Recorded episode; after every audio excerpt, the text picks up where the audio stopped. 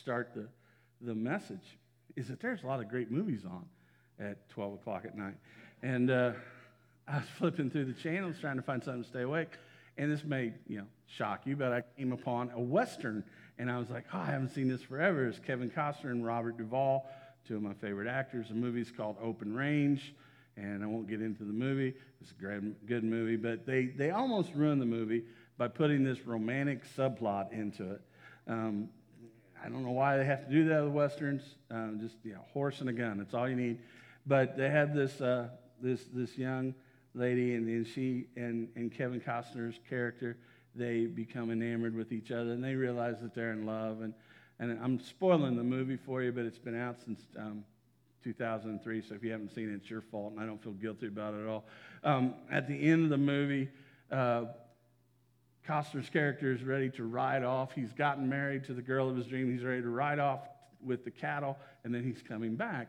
And she rides out to say goodbye one last time um, before he leaves. And, and so there, you know, he's, he's not awkward with this. He doesn't know how to quite do this. And he goes, Now, look, I need you to head back.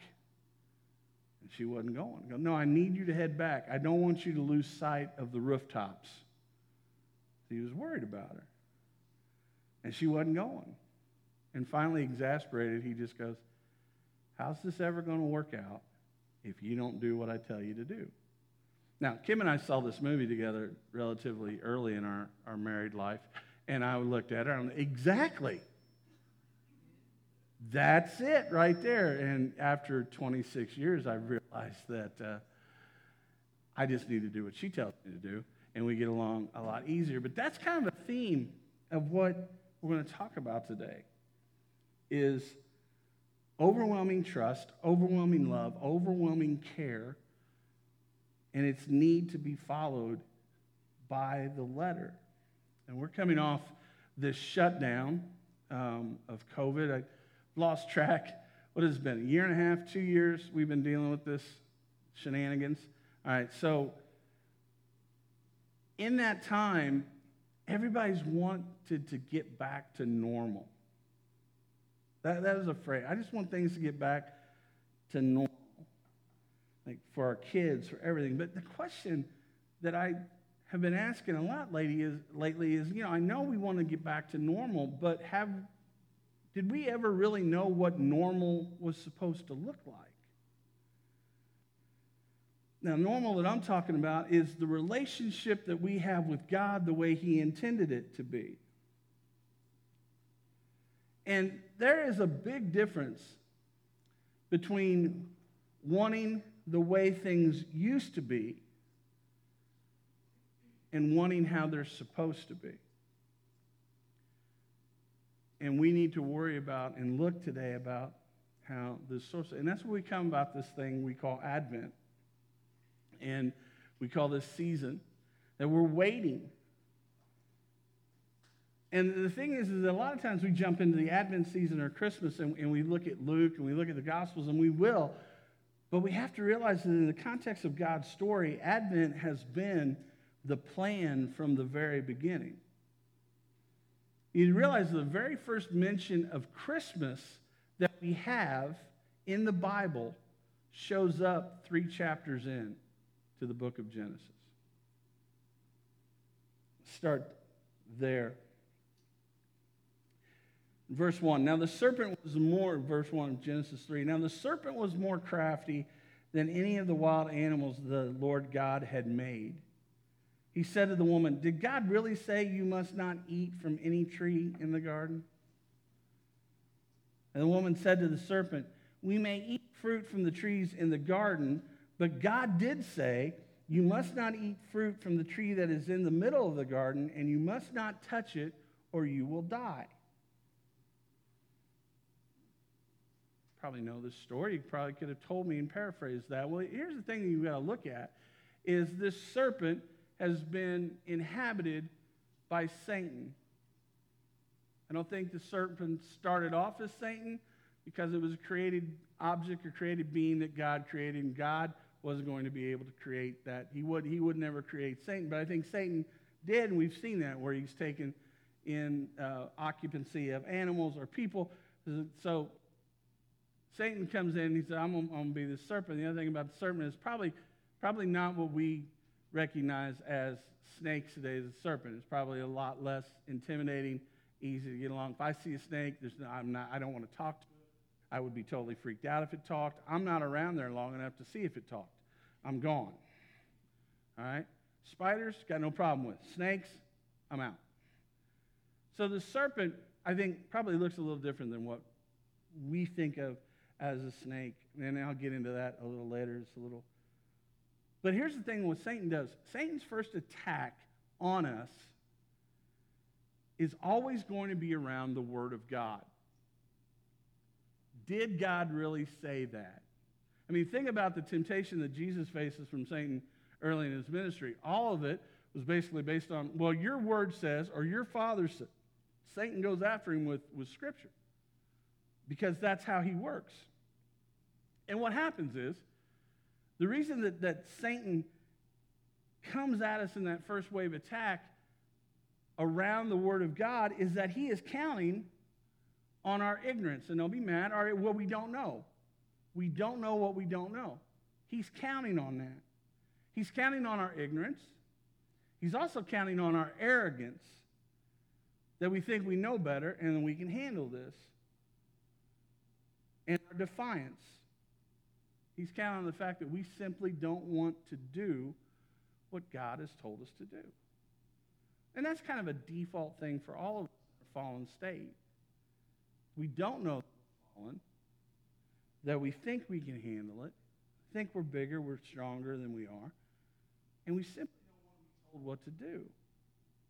Now, look at this for a second. and I want you to have your Bibles out to look at it. In that, that verse, if we go back earlier, chapter 2, I think it is, God tells Adam, He says, Look, um, you can eat of any tree and any fruit of any herb in the, in the garden, except the tree of knowledge, the knowledge of good and evil. God gives that tree a name. Now, think about this for a second. What did God assign Adam and Eve to do when they got in the garden? Name plants and animals. Where they came up with duckbill platypus, I have no idea, but they did, right?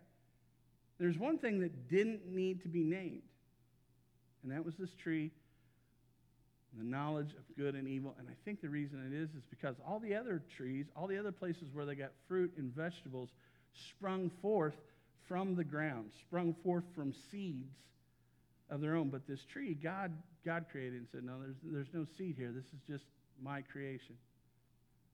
So don't eat from it. Whatever the reason is.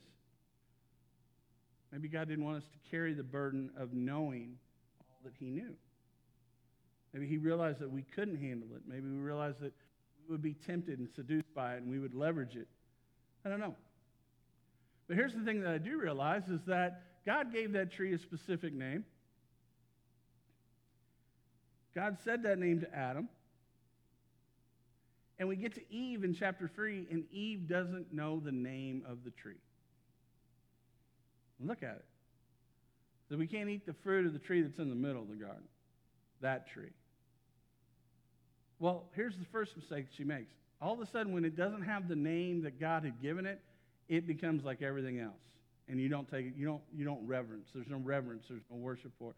She goes, that tree in the middle. She just knew the location. And that still trickles on to us today. There are too many of us that know just enough about God and God's love and his want for a relationship and what God would want us to do. We know just enough about God to be deceived. And that's why there's this need for discipleship to grow. It is not enough to worship, and worship is amazing. It is not enough mission. Mission is amazing.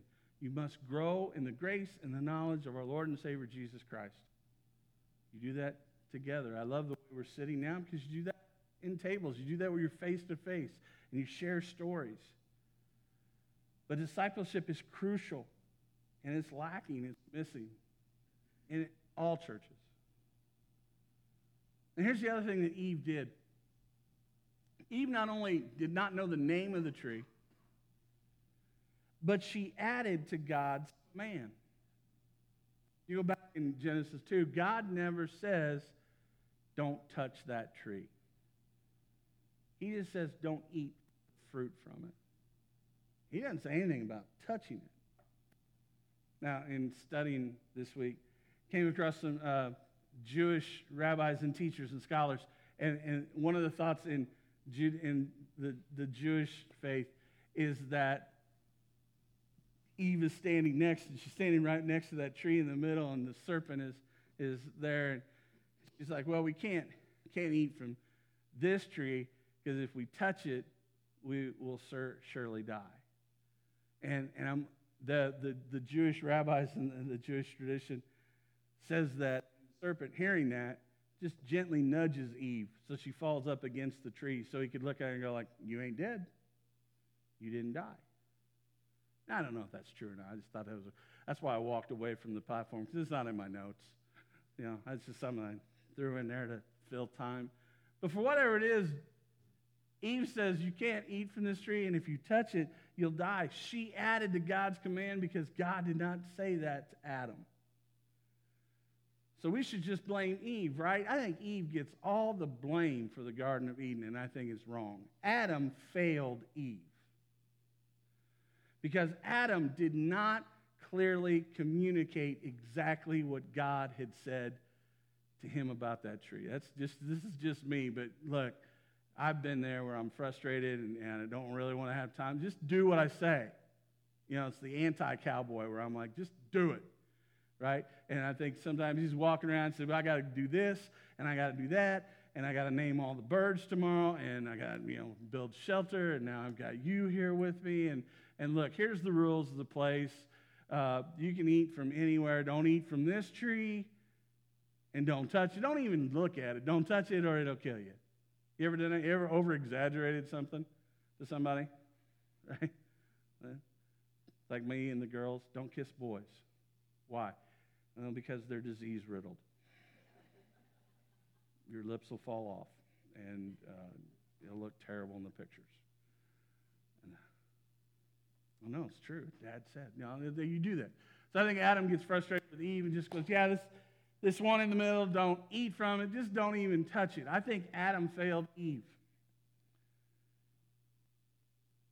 And I, I, think that's what happens to us, and we, we run that risk of when we see someone that we love, someone that we know, that's living a, a life that is separating them from God and pulling them farther and farther, slowly, incrementally from God, and we don't say anything because we don't want to we don't want to rock the boat.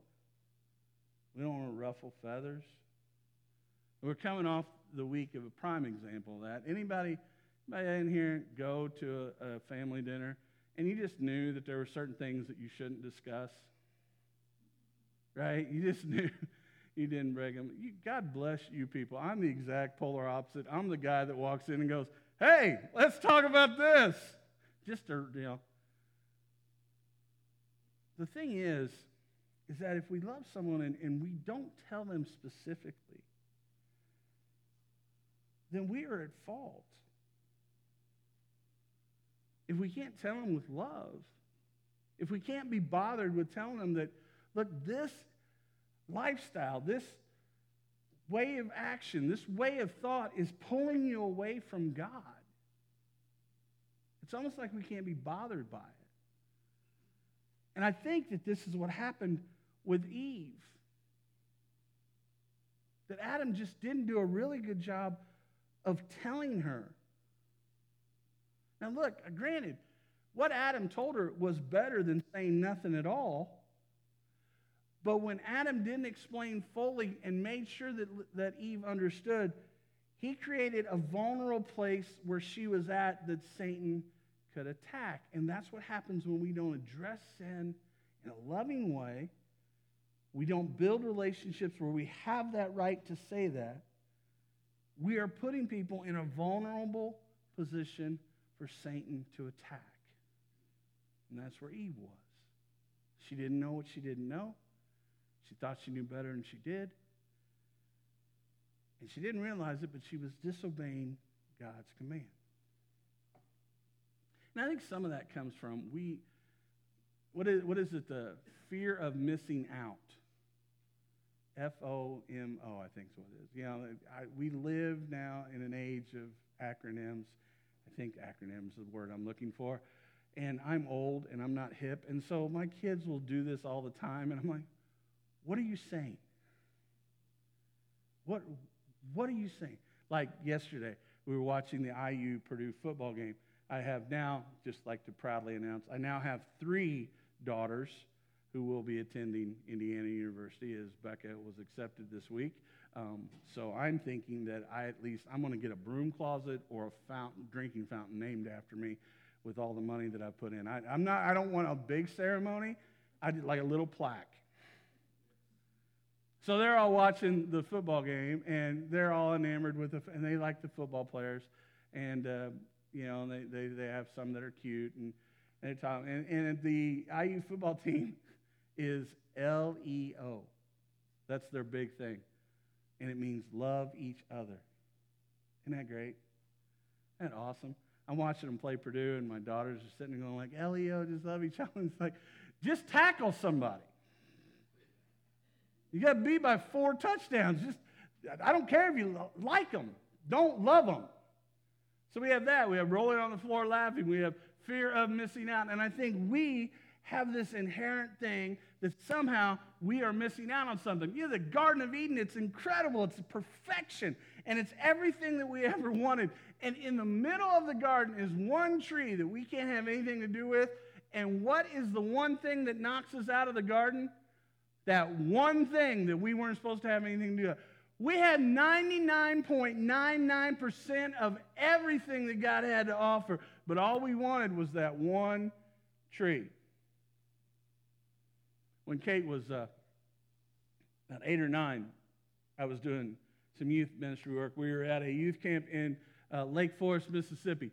And uh, Lake Forest, Mississippi, I don't know if you've ever been to Lake Forest, Mississippi. It's in the middle of nowhere, and everything is bigger there. Like they had wasps, I'm not kidding, they're this big. I don't know if they were the murder wasp, but they were this big, right? And they hung around mud puddles. And Mary Kate was infatuated with this mud puddle. See if she could jump it, see if you walk it. You know why? Because her mom and I had said, don't go near that mud puddle. And that's all she needed. You know, if we would have said, go near the mud puddle, just jump headfirst into the mud puddle, she wouldn't want anything to do with it because mom and dad, they're not that bright. But we said, stay away from it. And she goes, oh, that mud puddle must be special. Well, guess who else liked the mud puddle? The mutant wasp. They hung around the mud puddle. So one day, she comes up crying. She's got two big welts on her arm. She's got muddy feet. Dad, dad, dad, dad. What? Dad, I got stung. I got stung. Just looked at her and said, did, did you jump in the puddle? Yes. The puddle I told you not to jump in? Yes. Eh, you're dumb enough to get stung, then go. Now, Kim was right there. So it's like good cop, bad cop. I got to be the bad cop. Then Kim's like, come here, let's check your arm and all this. But after that, I was just like, look, I told you. And that's what we do. There's the one thing that we're not supposed to, it's like this shiny object that we just get driven to. We want more because we fear not having all. And we don't realize that we already have all through what God has blessed us with. We fear being empty. And when we fear that we are empty, like we're not moving along far enough in our relationships, our business, our, our bank accounts, we begin to doubt that God is enough. That what He has promised and what He's provided is enough for us. And so we begin to look for other stuff. And when we look for other stuff, we do a thing. We add to what God has commanded so that we can take it to our advantage not God's glory. So this is what Eve does. Because, yeah, we can't eat from it, and if we touch it, we will die. Because she didn't know any better. She added to what God commanded, and Satan just, I don't know if he had hands yet as a serpent, but he like, I got her. And he says this in verse 4. You will not certainly die, the serpent said to the woman. Because he knew. He knew God's word. That's the one thing is, is that's why he uses it, and that's why you shouldn't negotiate with the devil. Because he knows God's word better than you. He knew what God had commanded. And he said, You will not certainly die.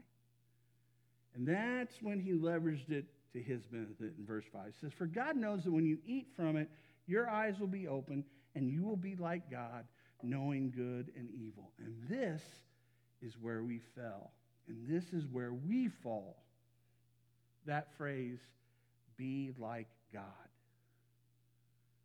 In all of us, there is a default of our fall that wants to be our own little God. And then the thing is, though, the moment that we begin the possibility of being like God, we find ourselves separated from God. Because there's only room for one God. And if you're trying to be it, you're separating yourself from the one who is. So here's the story Eve takes a bite, then Adam takes a bite, and their eyes are opened, and they realize their nakedness. They've been naked the whole time. The, my grandpa used to say, said they were naked, and they weren't worried about it. Then they, op- they disobeyed God, and they went from being naked to naked.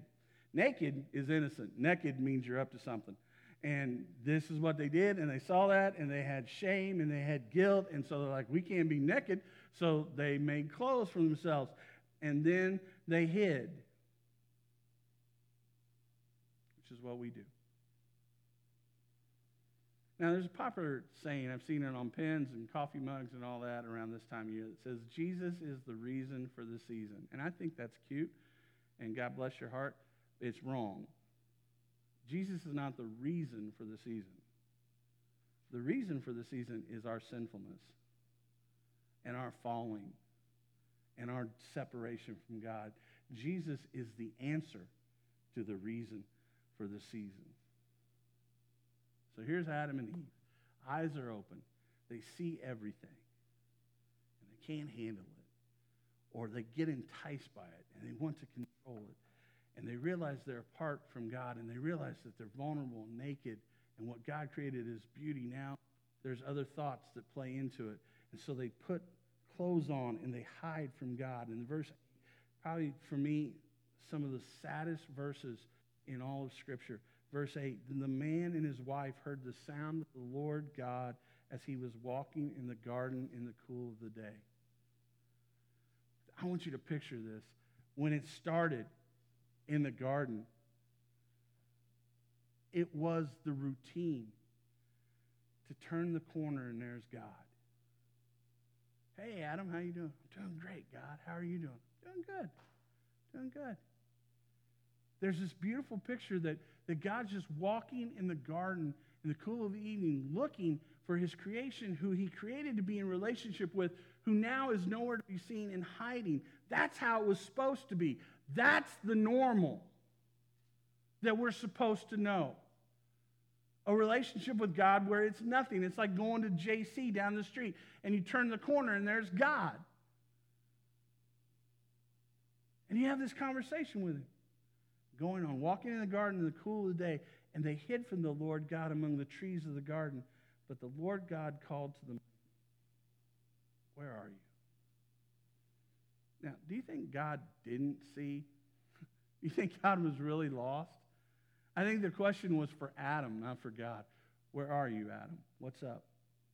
Because I think the question was meant to arouse Adam's sense of being lost. Because right now they're just afraid and they're hiding. They don't realize they're lost because they think they have some semblance of control. So he says, Where are you? And it, it, it, it piques Adam to think, Man, maybe I'm lost. And he asks that question, Where are you? to lead Adam to confess his sin. And he asks that question, Where are you? to express his sorrow, God's sorrow over man's lost and fallen condition. And he asks that question, Where are you? to show that he seeks after what is lost. The result of the fall was the loss of the relationship with God that God had intended for us to have all along. What God had created in his own image was now hiding from me. And I want to take a minute and just look at how God came to Adam. I mean, he had one rule. You haven't seen those things like he had one job, you know, he had one rule. Run the whole place. Just don't mess with this tree. The way God came to Adam and Eve is a model of how he comes to us and to those who are lost and how he's done it ever since. He came to them patiently. He waited for the cool of the evening. You know, my, my parenting fails. There, there's a whole chapter of the times where I knee jerk reactioned something and I just jumped into it right away and not taking the time to wait. You know, the word says that, that God is slow to anger. And we see that here. I mean, that had been me. I mean, you had one rule, Eve. You had one rule. But he waited. He waited to the cool of the evening. He waited until things had settled down a little bit. I had a, a pastor friend say this was porch sitting time. And he just kind of ambles up and he waits. And he, he came to them with care. He didn't want them out in the wilderness hiding in the middle of the, the night, in the darkness of night. And he came to them personally. He addresses Adam and Eve directly. Where are you, Adam? He came to them with truth, showing them that their lost condition was real. Where are you? God obviously knew, like we said, where they were, but he also knew that there is now a, a chasm between him and his creation. There was a distance. And it was a distance that God himself would have to bridge because he knew that we didn't have what it takes to do it. Now, you to read through this chapter, the chapters on your own, this the next section a little bit on your own. Um, it, it talks about he asked Adam, he asked Eve, he asked them questions. He has a dialogue with them, which is what you do when you have a relationship with somebody. You have a dialogue with them. Then he gets to the serpent, and he doesn't ask Satan a single question. One, he didn't care about his answers. Two, he knew he'd be lying. And it said, So the Lord God said to the serpent, Because you have done this, cursed are you above all livestock and all wild animals. You will crawl on your belly and you will eat dust all the days of your life, and I will put enmity between you and the woman and between your offspring and hers. He will crush your head, and you will strike his heel.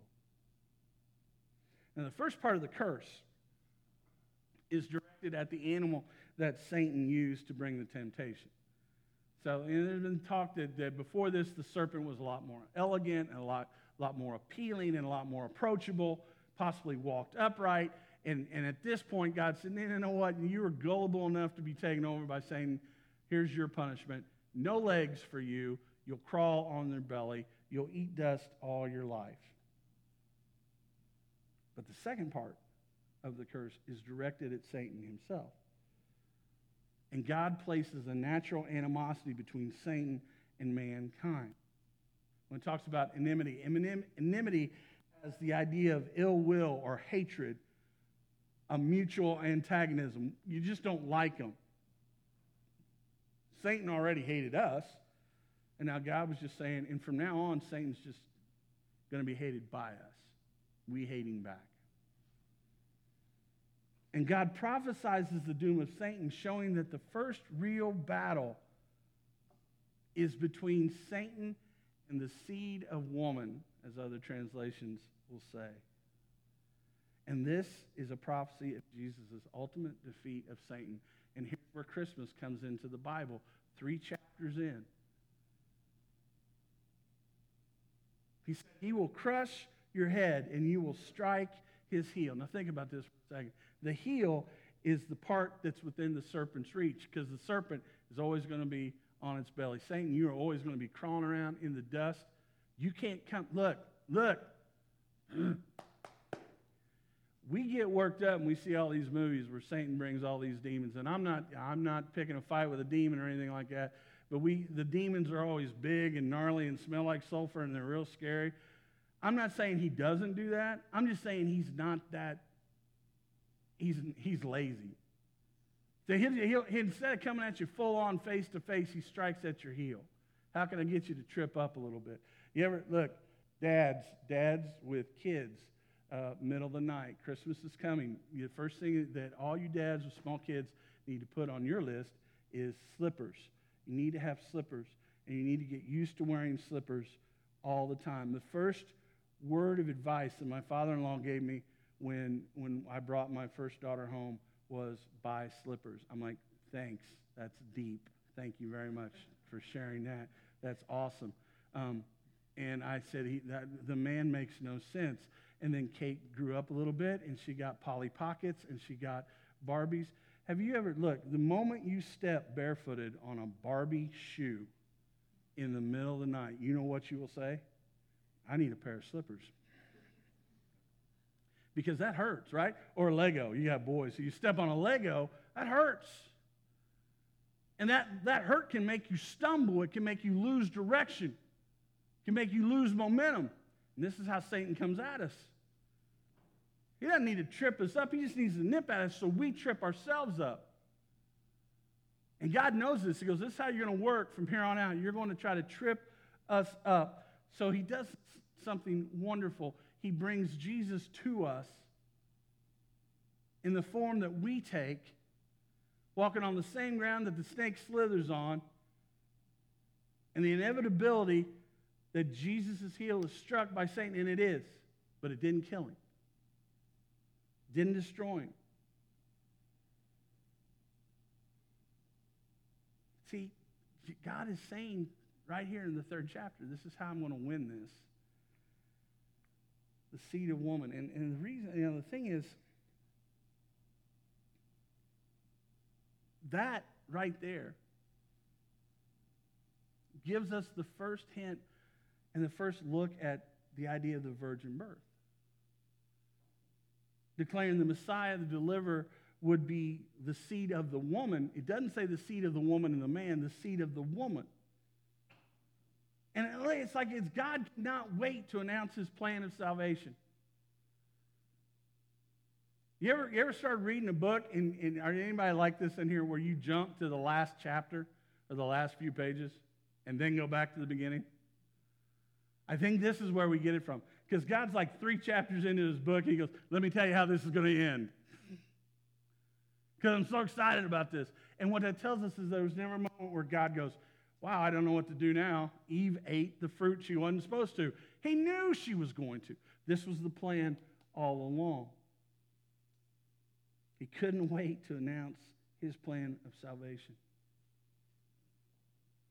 And for God to give us this in chapter 3 needs to transfer itself to our trust in him that he knows what he's doing and he's good what he says he will do, and we can trust and believe him. That we know that God knew what he was doing all along. So God's plan wasn't defeated when Adam and Eve sinned because God's plan was to bring something greater out of their sin. God's plan was always to have the Garden of Eden be a temporary look at what will be. And he brings us through that. And God wanted more than just an innocent creation, He wanted more than just innocent man. His plan was to bring forth a redeemed man. Because I think God had something He wanted to tell Satan as well. You can make him fall, but only I can rise him up. He wanted to redeem them, and a redeemed man this being who is greater than an innocent man is only possible because man had something to be redeemed from. We have something to be redeemed from. God's plan was Jesus. That's Advent. so God's response to Adam and Eve, it's not judgment. It's hope. It's waiting for a season like this. It's Advent. He promises a future Savior who will come and crush the head of the serpent and be the means that reconciles us to God. He promises hope. He promises restoration. He promises redemption. He promises us Jesus, who went from being God with us in the garden to being Emmanuel, God with us always. He promised Christmas. He promised Advent, and so we wait. We live as believers in the now, in, in between the now and the not yet. Christ has come, but Christ is coming again. And we live with that hope. Hope that made sense. Let's pray. Father God, thank you for this day. Thank you for the way that you love us. Uh, continue to, to keep us faithful in our waiting for you. And Lord, to watch for you. And Lord, uh, let us learn from all these things. But more than anything, to walk away, I hope, if, if nothing else, we walk away today with the realization that you had this planned all the way from the very beginning, from the first star to the last amen. You have this planned. Let that be the catalyst that we use to trust you, to do what you tell us to do, so that we can get things back to the way they were always supposed to be us in relationship with you. It's in your name we pray these things.